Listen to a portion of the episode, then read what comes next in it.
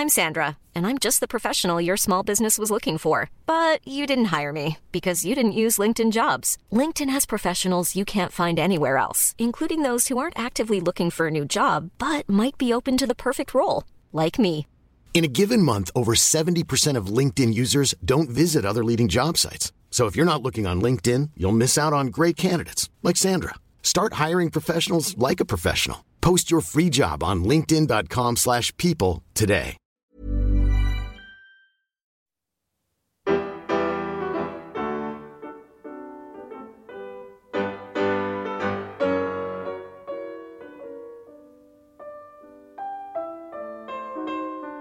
Welcome to Classics Unlocked, a program brought to you by Universal Music and Classics Direct. My name's Graham Abbott.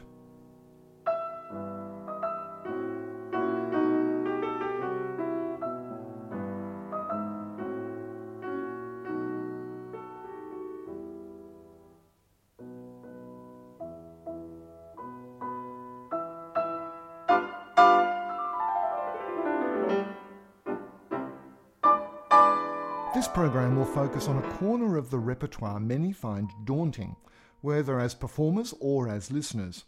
But it's my hope that I'll be able to provide you with a way in to this incredible music. In two earlier Classics Unlocked programs, we surveyed the early and middle piano sonatas of Ludwig van Beethoven. Now we complete the journey with a look at the late sonatas. We'll draw the recorded examples from the 2019 Deutsche Grammophon reissue of Wilhelm Kempff's recordings of the complete Beethoven sonatas, recorded in the mid 1960s. We ended the program on the middle sonatas with the sonata number 26 in E flat, the Farewell or Les Adieux.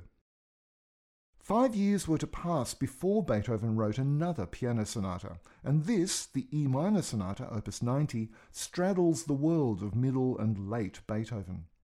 It's usually regarded as one of the middle sonatas, but it looks forward as much as it looks back. Composed in 1814, this is a two movement work, a structure Beethoven had started using in the middle period and would use again in the late works. Contemporary with the Seventh Symphony, Opus 90 perhaps reflects the stronger sense of nationalism prevalent in Vienna after the defeat of Napoleon, by virtue of the fact that the movements have extensive tempo and style indications in German rather than Italian. We just heard the opening of the first movement. The second movement is titled Nicht so geschwind und sehr singbar vorgetragen not too briskly, and conveyed in a singing manner.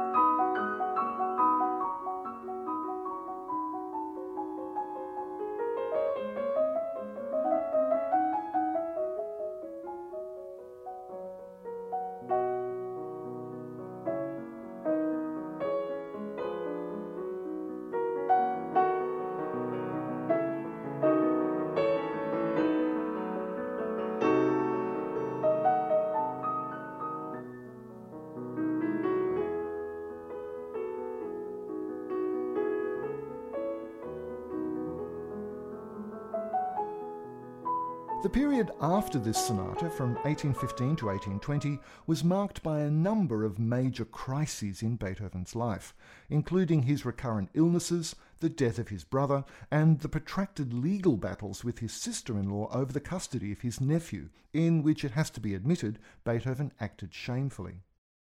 He wrote much less music overall in these years, and yet he still managed to produce searching, groundbreaking works of art. Thank you.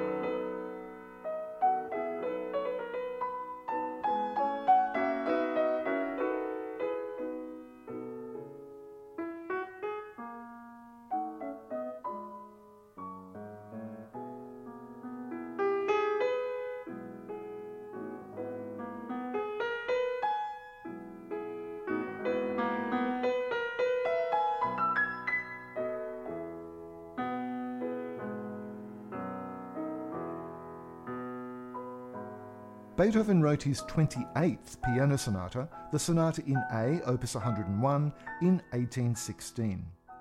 Its apparent tranquility is deceptive because it heralds the start of an extraordinary composition and an extraordinary period in Beethoven's life. The turning point for Beethoven, musically, came around 1815 with the two cello sonatas later published as his Opus 102. In these, two things become very clear. Firstly, Beethoven was starting to become fascinated with adapting formal structures into new and unique forms. Sonatas now didn't have to have three or four movements in an established order, and within this, structures like sonata form, rondo form, and variation form were mixed in the same piece for new creative ends. Even the world of opera and that of the concerto were invoked, with solo instrumental works containing recitative type passages or cadenzas. The famous cello and bass recitative in the last movement of the Ninth Symphony is a case in point. The other thing which becomes very clear as we look at the start of Beethoven's final decade as a composer is his fascination with fugue. The idea of counterpoint obsessed him in his later years. This is that form of music which, rather than having a prominent melody and a subordinate accompaniment, has several independent and totally equal parts or voices which indulge in music of mind bending complexity. Time and again in the late works, and especially in the late sonatas, we see formal freedom and fugue as the twin pillars of Beethoven's creative temple. In the A major piano sonata, the gentle song like opening movement is swept aside by a march which has overtones of Schumann in its relentless dotted rhythm. What seems to be the slow movement follows, but we soon discover that it's not really a slow movement at all, but an introduction to the finale. Once underway, the finale is driving and dynamic. The finales of the late sonatas take on huge importance in Beethoven's structural priorities. Gone forever is the notion of the finale as something quick and light to round off the more serious stuff which has come before. In these finales, the weight of the world is often on the pianist's shoulders, and fugal passages can start and stop at any time.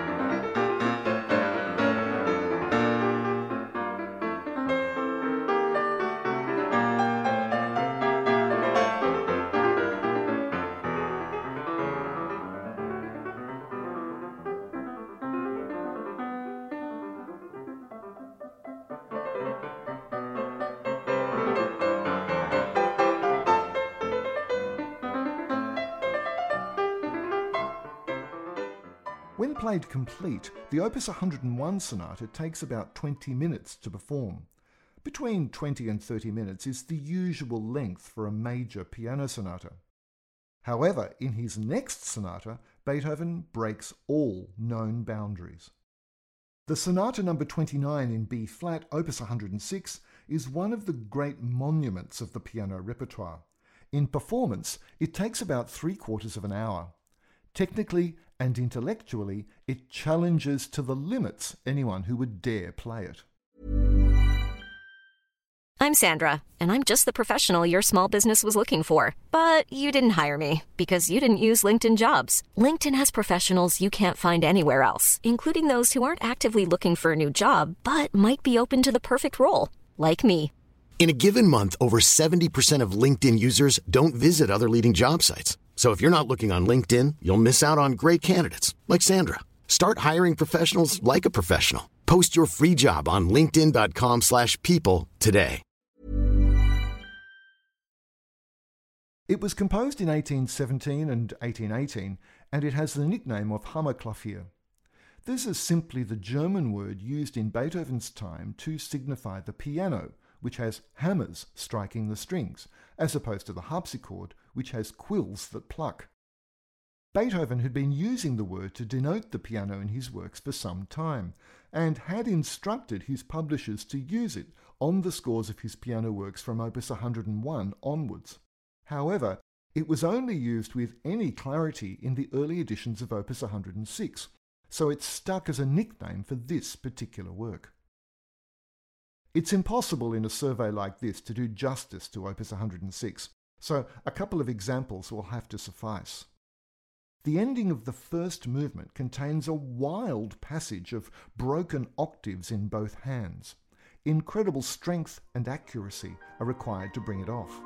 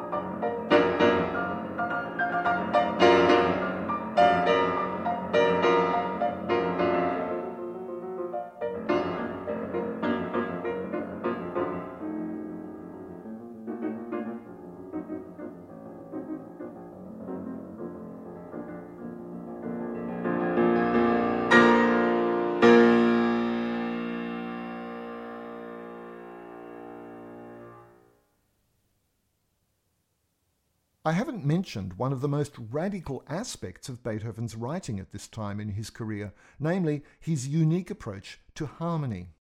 While more or less working within conventional views of key and key relationships, there can be no doubt that Beethoven was experimenting with harmony on a completely unprecedented scale in his late works.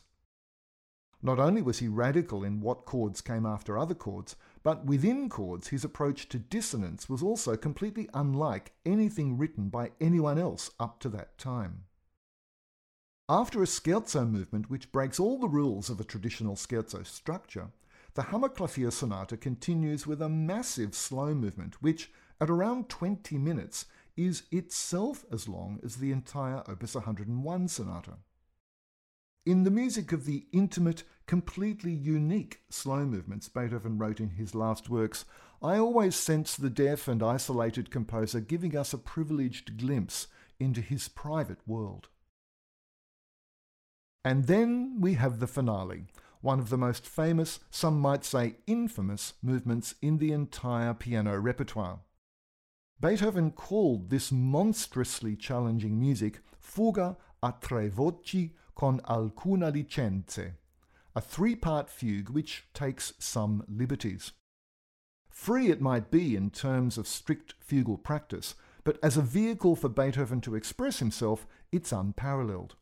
It goes on for nearly 12 minutes, so we can't hear it all, but this is how it ends.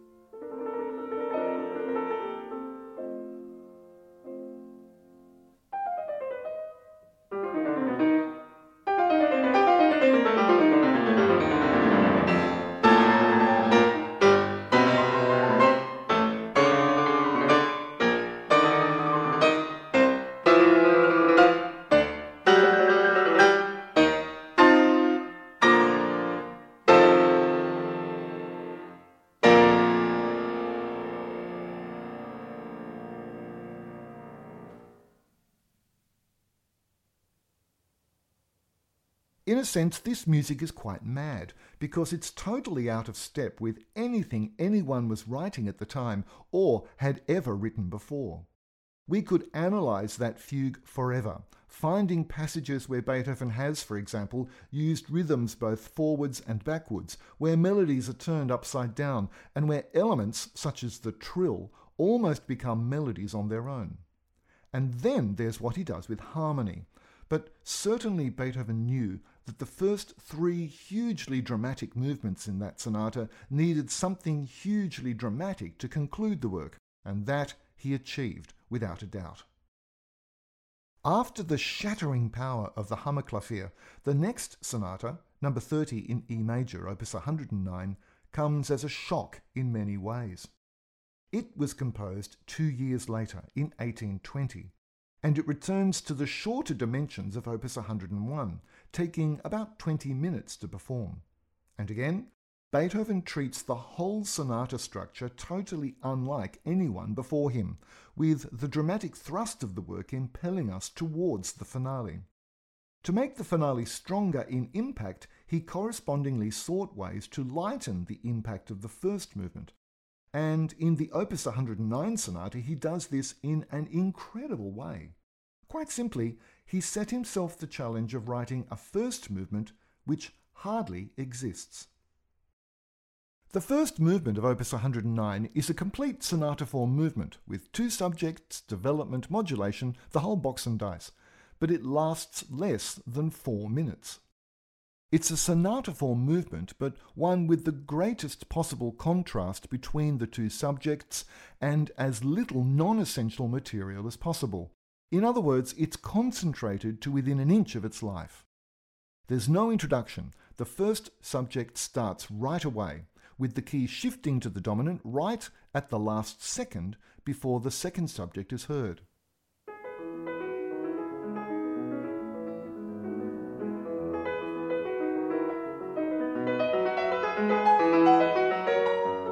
And this is the second subject in a completely different tempo.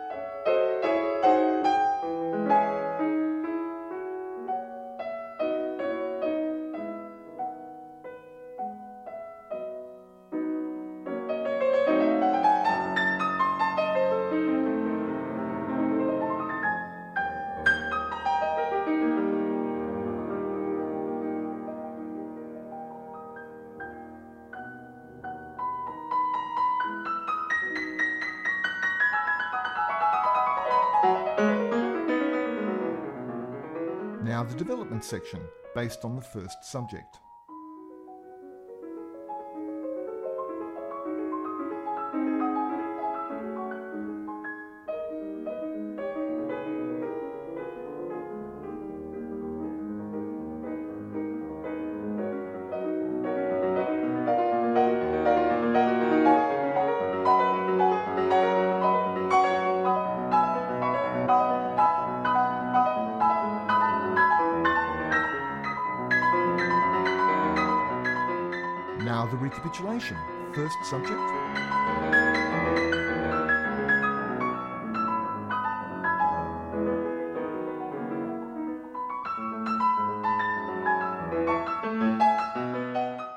Subject.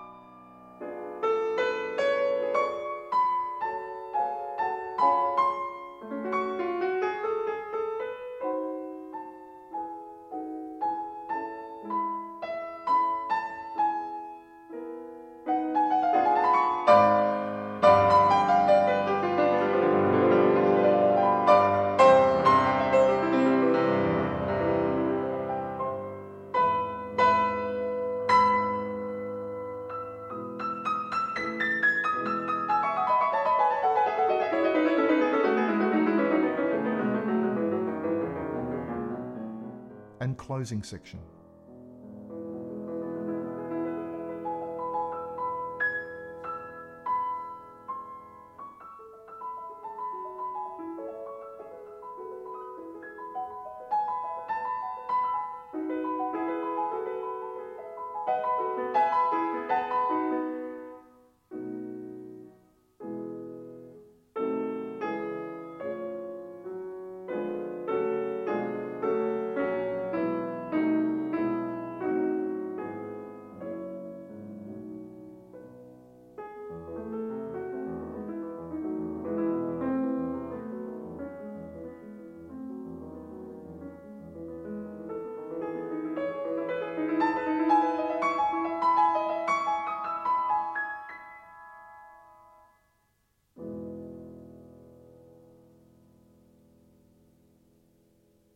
That's it.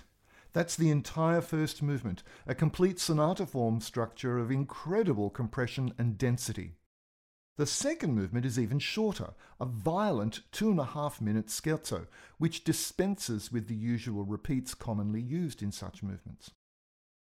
And so, with two movements completed in less than six or seven minutes, Beethoven puts all the weight and focus of the sonata on the finale.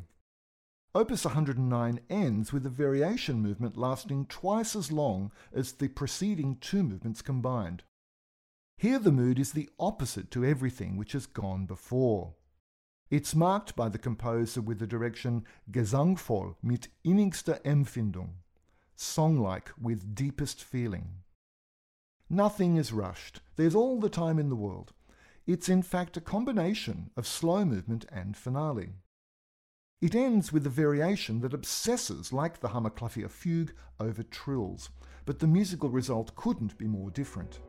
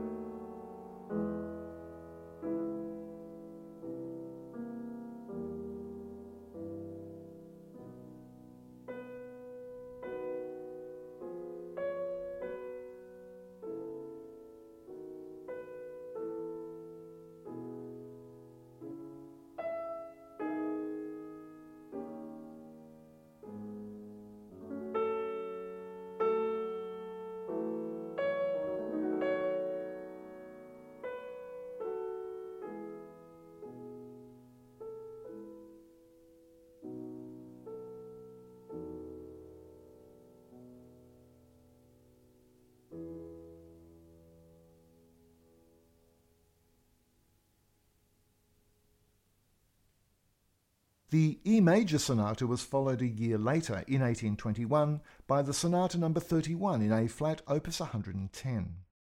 Like its predecessor, it consists of three movements, with a short scherzo as the centerpiece. Unlike number 30, number 31's first movement is more substantial, but the song like quality of Beethoven's late period otherworldliness is never far away. The finale of Opus 110, though, is still substantial and groundbreaking. It begins with one of Beethoven's most personal and timelessly sad utterances. It combines recitative with an aria like melody to which he gives the label Klagender Gesang, a song of lamentation.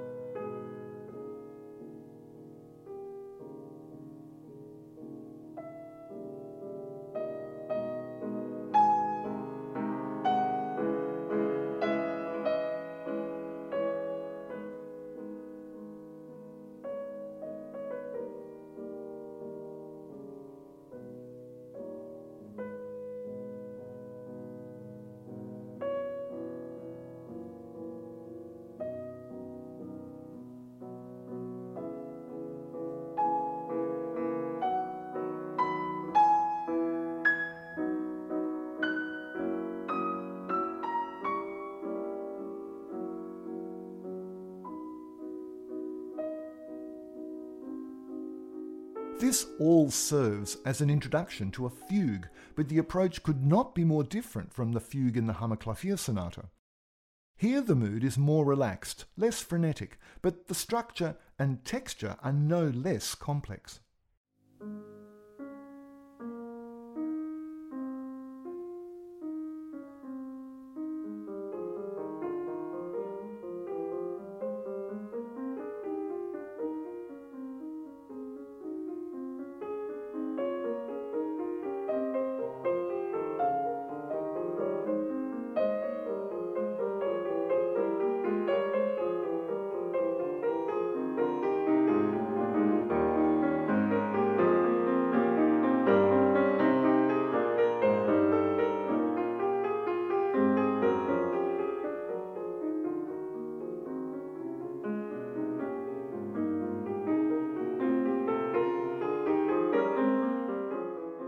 Point, the fugue is interrupted by a reminiscence of the slow introduction and its song of lamentation, after which the fugue resumes, with the subject upside down. This in turn takes us to a powerful ending to the movement, with the fugue subject heard in its original form.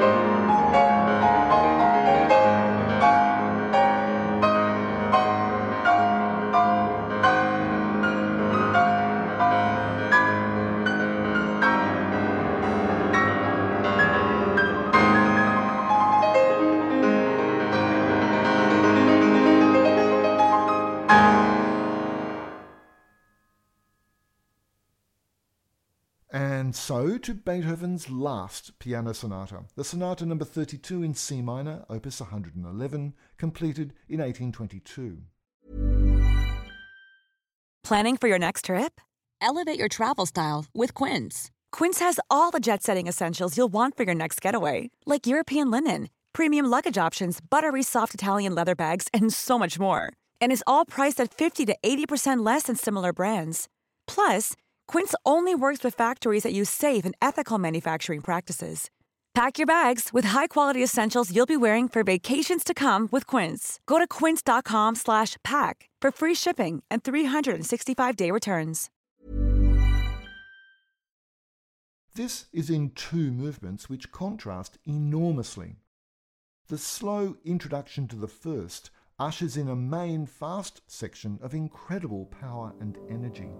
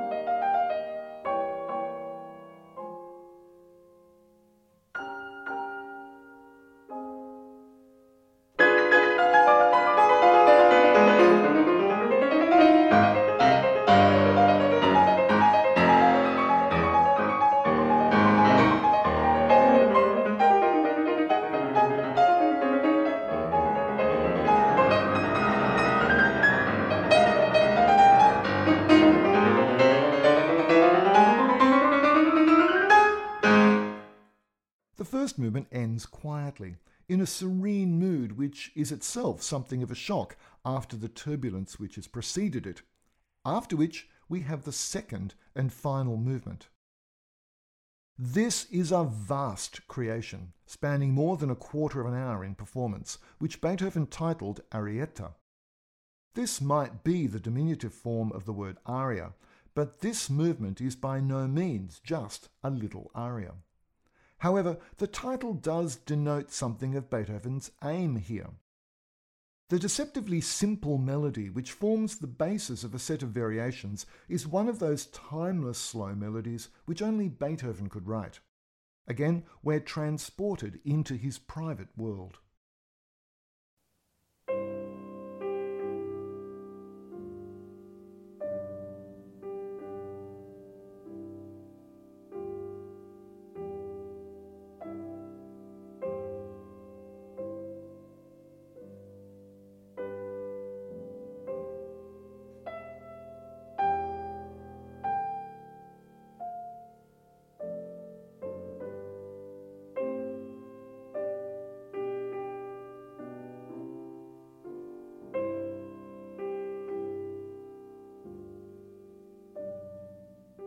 Time doesn't allow us to look in detail at each variation, but suffice to say, every one is an individual work of art in its own right. By this stage of his career, and in the last movement of his last piano sonata, Beethoven was writing for no one but himself. There's no need for decorative emptiness. Every note carries weight and power and is deeply personal. It's also music which requires virtuosity of the first order to play. These late sonatas are pianistic Everests, and this set of variations is of ferocious technical difficulty. We'll end our program in a moment with the end of Beethoven's last piano sonata. Many pianists have recorded all the Beethoven piano sonatas, many more than once. One such pianist was Wilhelm Kempff, who died at the age of 95 in 1991. He recorded the cycle three times before the Second World War on 78s, on mono LPs in the early 50s, and then in stereo in 1964 and 65. This last set, a beautiful and poignant reading of these masterworks, was recently reissued on CD and Blu ray audio by Deutsche Grammophon, and musical examples for this program were drawn from that series. My thanks to Tom Ford and Jakub Gadoszynski for the technical production of Classics Unlocked. I'm Graham Abbott, and I look forward to exploring more wonderful music with you next time.